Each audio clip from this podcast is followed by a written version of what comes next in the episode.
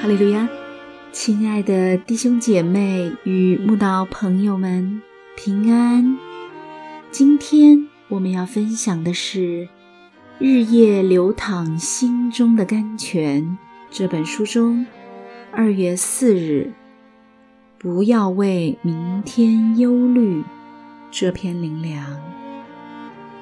本篇背诵京剧《马太福音》六章。三十四节，不要为明天忧虑，因为明天自有明天的忧虑。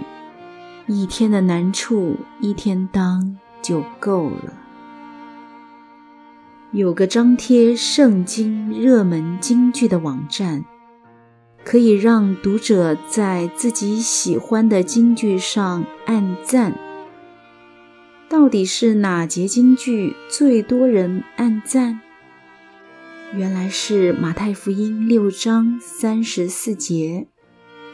不要为明天忧虑，因为明天自有明天的忧虑。一天的难处，一天当就够了，拔得头筹。别的经句不是获得几百个赞。顶多就是几千个赞。读读此节金句，在我写这篇文章时，已有十五万个赞。我想，这个网站的读者与在这节金句按赞的人，未必都是基督徒，但他却可以如此引起不同信仰的人有相同的共鸣。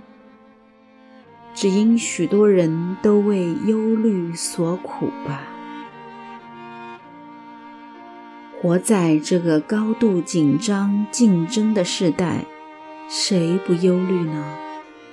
每个人每天都背负着学习、经济、工作、家庭、健康及人际关系等的压力与重担。但让我们看看主耶稣怎么教导我们面对忧虑。他说：“天上的飞鸟也不种，也不收，也不积蓄在仓里，天父尚且养活它，我们比他们贵重的多，天父怎会不看顾我们？还有野地里的百合花。”也不劳苦，也不纺线，天父尚且把它装饰得如此美丽，就不要说我们了。所以，大可不必为生命忧虑吃什么、喝什么，为身体忧虑穿什么了。很多人说，我也知道不要为明天忧虑。但我就是会忧虑啊！如果你找不到方法卸下忧虑，请容我跟你分享：信靠耶稣就是最好的方法。圣经中有个名叫哈拿的女人，她一直为不孕所苦，偏偏先生的二老婆有儿有女。一天到晚取笑、激动他没有孩子，更是加添他的苦楚。后来他在神的面前痛痛哭泣，求神赏赐他孩子，神就垂听他的祷告，拿走他的忧虑。一年后，就赏赐他一个儿子了。